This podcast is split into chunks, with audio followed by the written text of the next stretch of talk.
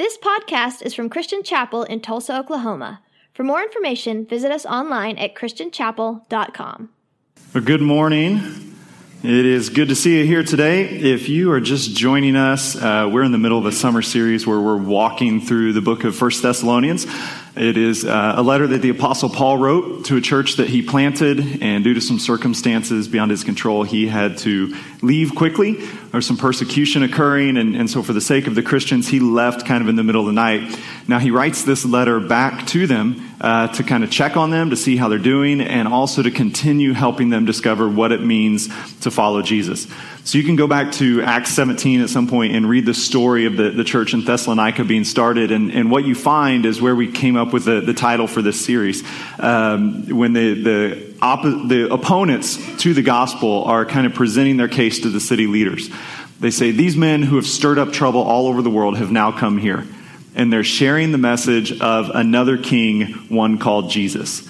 And so uh, when Paul writes the letter to the Thessalonians, he doesn't call Jesus another king, but he is very much teaching them when you come to follow Jesus, you are adopting an entirely new way of life that changes every aspect, every experience, every relationship, and every, every even religious activity that you engage in. All right, so this morning we're going to look at 1 Thessalonians chapter 3, verses 12 and 13, and talk about uh, how Paul teaches us a model of inside out prayer. That when Jesus is our king, it changes the, the way that we pray. So think of it this way. Now, today, uh, Pastor Cameron mentioned a minute ago, we're, we're leaving for kids' camp this afternoon. That's why, I mean, if you know me, you know I'm looking for any excuse to wear a t shirt on a Sunday morning. So, kids' camp was a great one.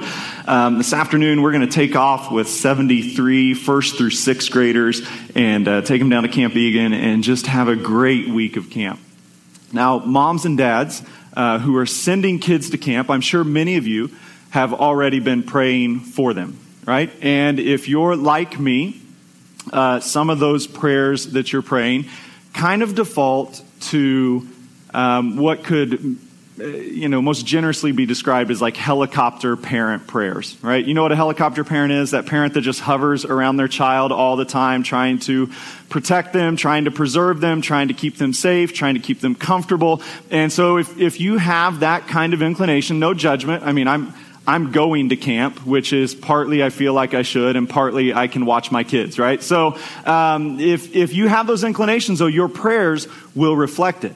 And so for some of us, if we have those, those tendencies, then our prayers for camp have went something like, Dear God, help my kid to have a great week at camp. Help the sun to shine but not be too hot, right? Help the bugs to not bite them. Help the pool to be warm, but not too warm. Help their bed to be soft. Help their counselor to be nice. Help the other kids to be kind. Help the food to be good. Help them not to get sick. Help them not to get scrapes or scratches or bloody noses or, which just for the record, like I've got a group of third and fourth grade boys in my cabin. If you're praying they don't get scrapes and scratches and bruises, just stop. Like, if a little boy comes back from a week of camp without scrapes and scratches and bruises, it means camp was awful, right? Like, boys are supposed to do that. And honestly, I feel the same for my daughter too. So uh, you can just leave that prayer behind because I am actively praying against it. And I'm the pastor, so it doesn't actually make a difference, but we're going to pretend that it does here. So, okay, but, but we pray these prayers. And what we, what we discover is we're largely praying God control all the external circumstances that could possibly affect my kids' week at camp and help them to be great because what we do when we pray that way is we're revealing the way we view prayer and the way we view our relationship with God, the way we view ourselves. And what we view in most of these circumstances, and, and think about the way you pray for your own life, and it'll, it'll start to reveal itself as well. We primarily pray that God will take care of everything out there in hopes that when everything out there is good, then everything in here will finally be settled right? If God would just straighten up everybody and everyone and everything, then my heart could be at peace, my heart could be at ease, and life could be good. Now, we know it doesn't work that way. There's, there's nothing wrong with praying those things. Jesus teaches us in the Lord's Prayer, which we just prayed, to pray for our physical needs, to pray for all of these things. But the gospel primarily works from the inside out. Right? Jesus comes and his kingdom is always first established in us before it's established through us. But our, our, prayers, we often get that backwards, and we're praying, God, bring your kingdom out here so that then maybe it can come in here as well. So, what I want us to look at this morning is um, a prayer that Paul prays. It's just, it's very, very brief. It's actually kind of a transition point in the letter. So, in the first part of the letter, he's been telling the Thessalonians, this is who Jesus is, this is who God is, um, this is how it changes your life, this is what it means to be in his kingdom. And then, starting next week, we're going to look at the, the passage, uh, the parts of the letter where Paul's basically saying, if all that is true, this then is how you should live. This is how it plays out on the ground in your life. But right now, today, we see this, this short little prayer that he's praying. And I think it will teach us about the power of praying from the inside out and that as we pray for God to change us and to change each, uh, each other in here, it's going to filter out then into the world. So if you have a Bible, 1 Thessalonians chapter 3 verses 12 and 13, if you don't have it, it'll be on the screen for you. Paul prays, "May the Lord make your love increase and overflow for each other and for everyone else, just as ours does for you." May he strengthen your hearts so that you will be blameless and holy in the presence of our God and Father when our Lord Jesus comes with all his holy ones. Now, the first thing Paul prays there is, may the Lord make your love increase and overflow. So he's praying for increasing love. There's a couple things I want to, want to point out, want us to consider there. First of all, it starts with, may the Lord make. Right? So when Paul is saying, I'm praying that God will increase the amount of love in your heart, he's not saying, I'm, pray, I'm praying that you will be more disciplined and more loving and more kind and more patient. What he's saying is, may the Lord make you a loving person. Which points us towards this idea that the love Paul is praying we will experience is a supernatural love. Right? It's something beyond our ability. We can't manufacture it. It's, this is the gospel in a nutshell that sin comes and destroys and distorts and shrinks our hearts and our ability to love each other as God intended. And so, if we're praying for God to increase our love, it begins with the recognition I cannot do this on my own. Right now, there are, are, times where I think we try to excuse our lack of love for others, and we just say, "Well, that's just my personality." Right? I'm just I'm a I'm a loner. I'm an introvert. Um, but if we're honest and we start to dig a little deeper, most of the time we'll see our lack of love for others is rooted either in something we've done or something that's been done to us. And what I want you to understand this morning is, any time you struggle to receive God's love Anytime you struggle to love other people, if that's a result of a past hurt, of some form of abuse or trauma, some sin, some guilt, some shame, whatever it is, it's all a result of sin, right? It's the result of sin's distortion of our life, of our world, and our relationship. And so when we begin to pray, may the Lord make our love increase and overflow, what we're really saying is, God, we need you to come and do this. We need you to do what only you can do. And the good news of the gospel is he does that. Right? Paul tells us while we were still sinners, Christ died for us. He moves towards us. In our uh, inability to love, God extends his love and begins to transform our hearts. That means for us is when we find ourselves in seasons where we are having a, a difficult time loving others. The solution is not to try harder, but it's to surrender more to the love of God at work in us right? When, when you have those seasons where your heart has grown cold towards your husband or wife, it's not that you necessarily need to work harder, but maybe you need to begin with a prayer of God, make your love grow in me. Make your love alive in me, and then let it increase and overflow out of that. When you have that, that neighbor, that coworker, that boss that you just can't stand, stop settling for just God give me patience with them and start praying, God, give me, make, create in me the ability to love them. Surrender your life to the work of the Holy Spirit. In, in Galatians 5, Paul talks about the fruit of the Spirit. Right? And, and it's love, joy, peace, patience, kindness. You know all of these things. But the interesting thing there in Galatians 5 is he presents these to us as the supernatural work of the Holy Spirit. What that means is that when the Spirit lives inside of us, He gives us the power of God to love others in ways that we could never love them ourselves. It's not that He just increases you by 10% to make you love a little bit more. It's that He plants deep in you when you have exhausted your ability to love. He comes and makes love grow in you. And He does that through your experience of God's love. And then Paul prays, may it increase and overflow pointing us towards this idea that we are never going to reach the point of saturation of God's love in this world. We're never going to reach the, the, the, summit of the mountain of just, I've experienced all there is. I have plumbed the depths of God's love and come out the other side, right? That's not it at all. God's love is always increasing to us, which means it should always be increasing through us, right? And, and Paul is praying look not only increasing in you, but overflowing out of you. Now, I don't know what picture comes to mind. I mean, I think of just just somebody who's just sugary, sweet, and kind, and helpful, and loving. And maybe that's what it looks like. Maybe it looks different based off your personality. But the prayer is clear that the prayer is God, let it increase and let it overflow. And then Paul says, let it do that for each other. Now remember who he's writing to. He's writing to the church in Thessalonica. And so when he says, I'm praying that God will make his love increase and overflow in you for each other, what he means is first, I'm praying he will make your love increase for those in the community of faith, for those in the church. So, in our context, here's what it's saying I'm praying your love will increase and overflow for the people you worship with at Christian Chapel. Right? And, and all through Thessalonians, he's been using this family language brothers, sisters, fathers, mothers to, to push us past this idea that it's just me and Jesus and that's all that matters, but to help us understand we are brought in together. God restores us here with him and he restores us here with each other. And so increasing and overflowing love that displays itself in our care for one another where we are building these deep and abiding relationships, where friends become like family, where strangers are welcomed in, where the hungry are fed, the sick are cared for, and the grieving are comforted. This is what increasing and overflowing love looks like. Then he says, not only for each other, but for everyone else. Pushing them past the idea of Jesus came to save you, he came to restore you, he came to connect you with your brothers and sisters in Christ. But he also came to share that good news with everyone everywhere.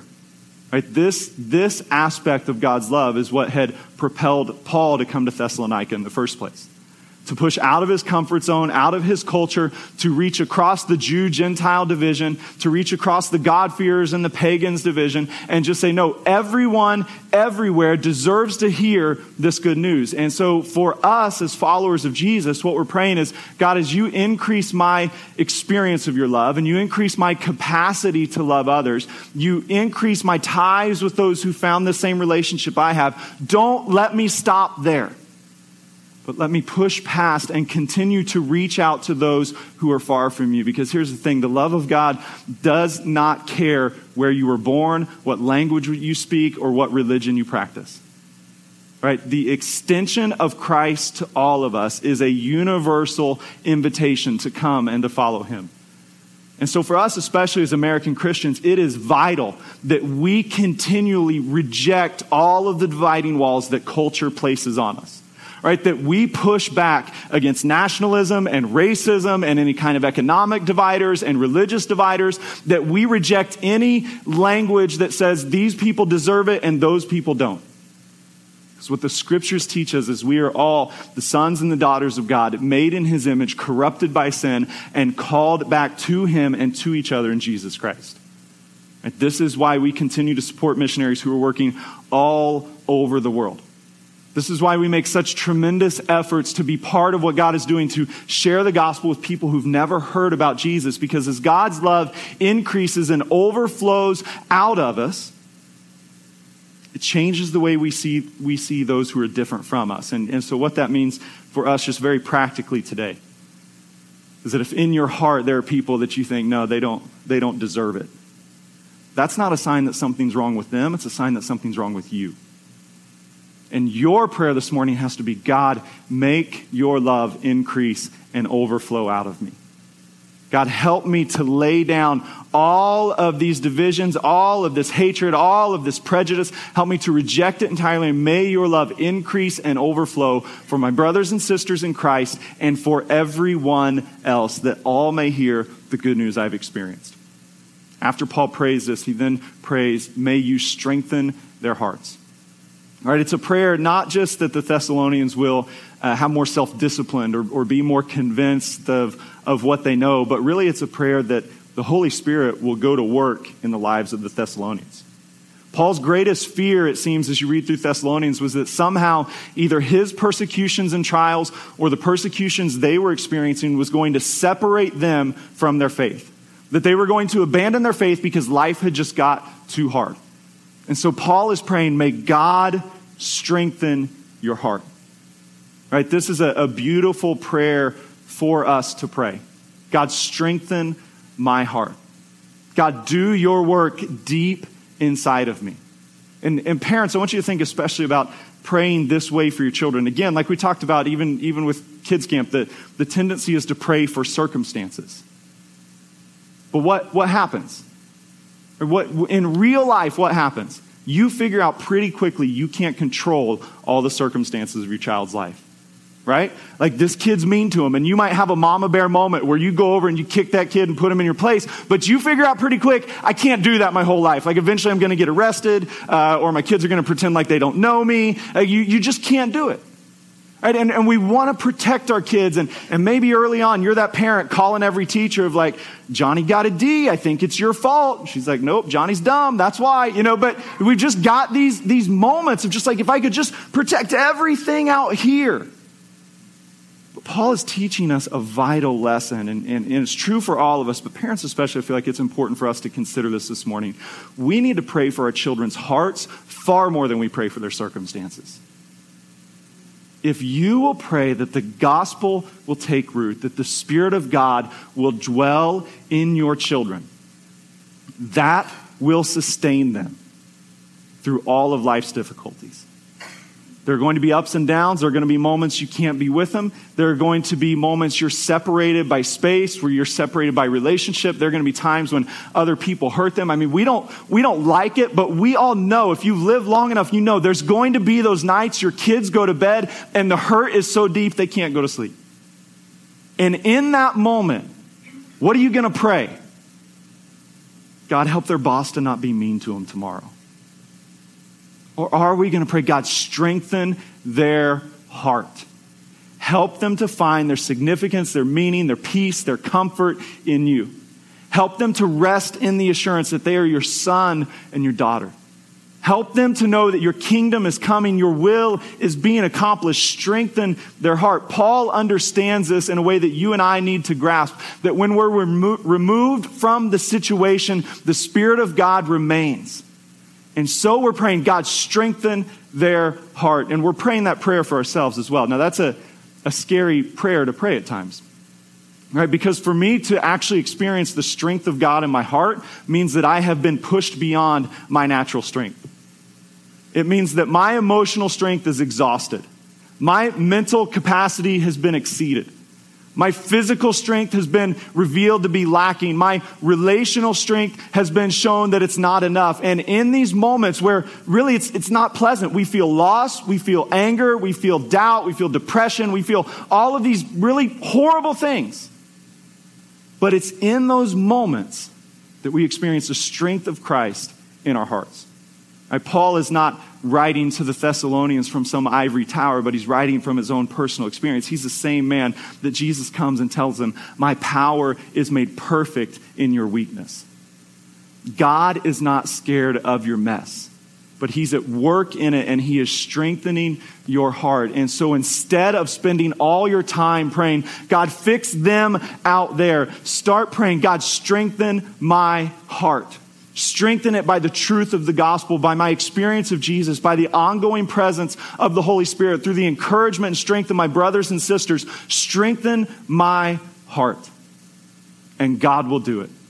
His grace is up to the task. But that, that internal strengthening is not just so that we can kind of buckle down and survive on our own. But Paul tells us, may God strengthen your heart so that you may be blameless and holy. Right? To, to be blameless is this idea that uh, there is nothing at all in our lives that would prevent us from standing before God. To be holy is this idea that we are in, we're, we're, our lives are absolutely in line with God's revealed standards. It's really a pretty high and lofty statement. Right? May God strengthen your heart so you may be blameless and holy. And then we'll talk about it in a minute. But Paul says, so you'll be blameless and holy on the day that Christ returns. Right, so he's got this big picture in mind of one day Jesus is going to come back. You're going to stand before him to receive God's judgment. And on that day, you can be blameless and holy. Right? He's, we hear it a lot of times like a weight that's being placed on us. But Paul presents it to us as an impossible dream that has come true. You will be found blameless and holy because of who Jesus is and what he has accomplished. If you've surrendered your life to him as a king, then one day you will stand there in absolute perfection. God doesn't look at you and see your weakness. He sees the strength of Christ. He doesn't see your sin. He sees the forgiveness of Christ. He doesn't see your filth. He sees the righteousness of Christ. This is the, the picture that's being presented to us. But, but the, the, the, the way that plays out for us right now is if that's where we're going one day, that's how we can live on this day. Right? The, the holiness that Paul calls to comes from a heart that has been made strong by the Spirit of God. And it's not necessarily a holiness that is defined by what you wear, what you watch, what you listen to, or what you eat. But it's a holiness that is defined by the love of God increasing and overflowing in you and out of you. It's a holiness that is defined by your willingness to align your life with the kingdom of God for the, the accomplishment of His will. It's a holiness that has far more to do with what's going on in your heart and how that flows out into your world than it does your observance of certain religious rules and rituals. And what Paul tells us is look, you're going to be found that way one day. So as God strengthens your heart, just let's go ahead and live that way today. Right? Holiness then does not become a stick that Christians use to beat each other over the head, but it becomes an admonition that we encourage each other with of this is how you were created. This is what you were made for. Let's live this way together. Then he says, May God strengthen your hearts. May you be found blameless and holy. And then he finishes with this idea of we need to keep praying all the way to the end. He says, until the Lord Jesus returns. Right? And, and one of the things that, that Paul emphasizes in almost every one of his letters, and we'll look at it in a couple weeks. In 1 Thessalonians, uh, he talks a lot about the way Christians should deal with death and our hope of resurrection, all these types of things. So we'll, we'll look at that. I hope you'll be here for it. But uh, for today, what I want us to consider is when we pray, we always pray with the end in mind. Right? Like the mountains might be really big right now, but one day they're all going to be made level. There might be a lot of opposition right now, but one day it will be perfectly and finally defeated. There might be chaos and turmoil in creation right now, and one day it will be restored in perfect harmony and in a new heavens and a new earth.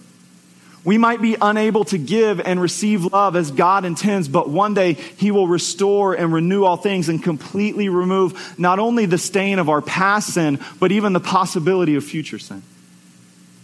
Paul always points us towards the return of Christ because he wants us to understand Jesus Christ is not just a religious leader or a teacher that you model your life after. He is a risen Savior who will return for His church, who will return to restore and renew and recreate all things as God intended before sin ever intervened. And so when we pray and we're praying, God, make your love increase. God, strengthen my heart. God, help me to be blameless and holy. We're doing it with the end in mind, remembering that, hey, if He's going to do it there, then He might as well start doing it here.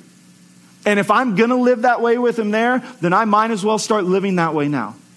And if the power of his spirit will achieve that, then the power of his spirit can achieve this. And so, what it does when we pray this way is it reminds us to live our lives in ways that are congruent with the kingdom that's to come. Right? Of, hey, if this is how it's going to be defined, if we're going to have perfect relationships, if there's going to be no more sin, no more sorrow, then when I see sin and sorrow here, I'm going to enter into that and be part of God's kingdom coming. If one day we're going to dwell together in perfect harmony, then right here, when, I, when I'm having a rough time with a friend, I'm not just going to accept it and drop that relationship, but I'm going to enter into it and say, no, this is not what God has intended. We're going to seek reconciliation. Right? This is the, if the kingdom is coming, then we want to live in lives that, that are going to be congruent with that life we'll have one day. So, so for me, when I'm married, I want to love my wife in ways today that will be congruent with how Jesus is going to recreate me after his return. I want to give my kids priorities and, and, and an emphasis on life that constantly points their eyes ahead to something bigger than them. All of our lives, we typically spend just looking down at our own feet, right? We are, we're running from here to there. We're following the checklist. We're trying to graduate high school, finish college, uh, save for retirement, put the kids through college, then start saving for retirement again. We're doing all these kinds of things, right? We're here, we're there, we're everywhere. And when we pray, a lot of times our, our prayers are just right there. They're right in here. God, help me to get this done. Help me to get that done. Help me to make this appointment. Work that relationship. And when we pray until you come, it lifts our eyes up and it recenters our soul and helps us to see that all of the mundane, all of the busyness, all of the, the chaos at times can find significance and meaning when we begin to live in ways that are congruent with the coming of Christ. There's this really beautiful picture that Paul paints for us. It's, it's, it's amazing how this simple little prayer has the ability to change our hearts. Now, here's the thing, though, with, with this prayer in, in, Thessalonians, it's not like the Lord's Prayer, where Jesus, the disciples come and they say, Teach us to pray, and Jesus tells them, Okay, pray this way. Right? The Lord's Prayer is a, a prescribed prayer for us to pray. It's one that we pray together. That's why we do it on Sundays. Jesus said, Do it, so we thought that was a good idea, and we're doing it, right? Now, this prayer in Thessalonians is not that. It's, it's more of a model prayer. It's more of understanding, hey, this is, this is a way Paul prayed for the church. And so as we see it, we begin to embrace it. So it's not that you necessarily, uh, you know, go home and write this one out and memorize it. But maybe it is that you use it more for a model. And every day you're praying for yourself and you're praying for others. God, make your love increase and overflow. That we begin to pray from the inside out. Right? We're praying, God, strengthen our hearts. And as we pray, strengthen our hearts, it reminds us His grace is up to the task. His power is enough. We're praying, God, make us blameless and holy, not just me, but you and everyone everywhere. And as, as we pray that, we're being reminded of holiness isn't something God tells us to do, it's something He gives to us. Right? This is the gift of Christ. You can be, you are blameless and holy, so now live in it, walk in it. And when we pray to the end, we're lifting our eyes up to get the 30,000 foot view of what God is doing in our world and what God is doing in history, and it helps us to calm down. Helps us to not become hysterical over whatever the latest headline is or, or whatever the latest crisis is, but to remember there is a king who reigns above all. There's a king who's returning, and one day every knee will bow and every tongue will confess. And so we're just going to go ahead and start doing that now. We know where our hope resides. We know in whom our life is found. And so we surrender to that. So I don't know where, where you are this morning, but I'm going to ask you to stand and I want to pray for you. And if you'd like someone to join with you about God's love increasing and overflowing in your life, if you need to experience the, the strengthening of your heart because of the situations you find yourself in, maybe the idea of being blameless and holy is, is just too much for you to imagine. If you need others to pray those prayers with you. In a moment, we'll sing a final song. You can head out the back doors and to your left. We have some of our pastors and volunteers will be waiting to join with you. The rest of us are we're going to sing a final song in just a moment to remind our hearts of these things. But I want to pray for you first. So if you'll bow your heads and close your eyes. Lord, we we come to you today as people who who need to experience your love God, you see those of us for whom loving others is difficult, if not impossible. And we ask today, Lord, that your Spirit would come and change our hearts by the power of your love in us, that it would increase and overflow. We ask that you would heal past hurts, that you would remove shame and guilt, that forgiven sin would no longer have any power over us. Pray for those who are facing very difficult circumstances this morning. May you strengthen their hearts. May the power of your Spirit come and work in them as only you can. May you convince them of your goodness and your grace. May they know that your love runs deeper and your power is greater. May they surrender to you and let your Spirit go to work in their lives.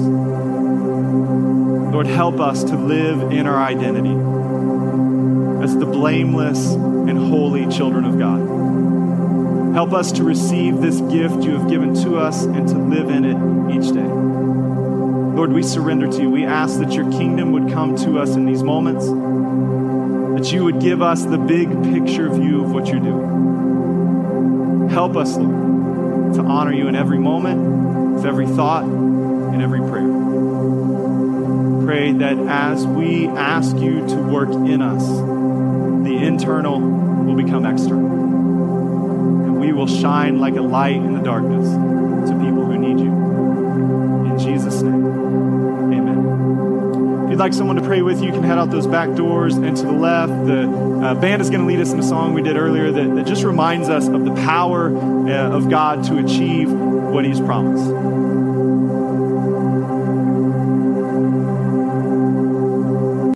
For listening to this podcast from Christian Chapel.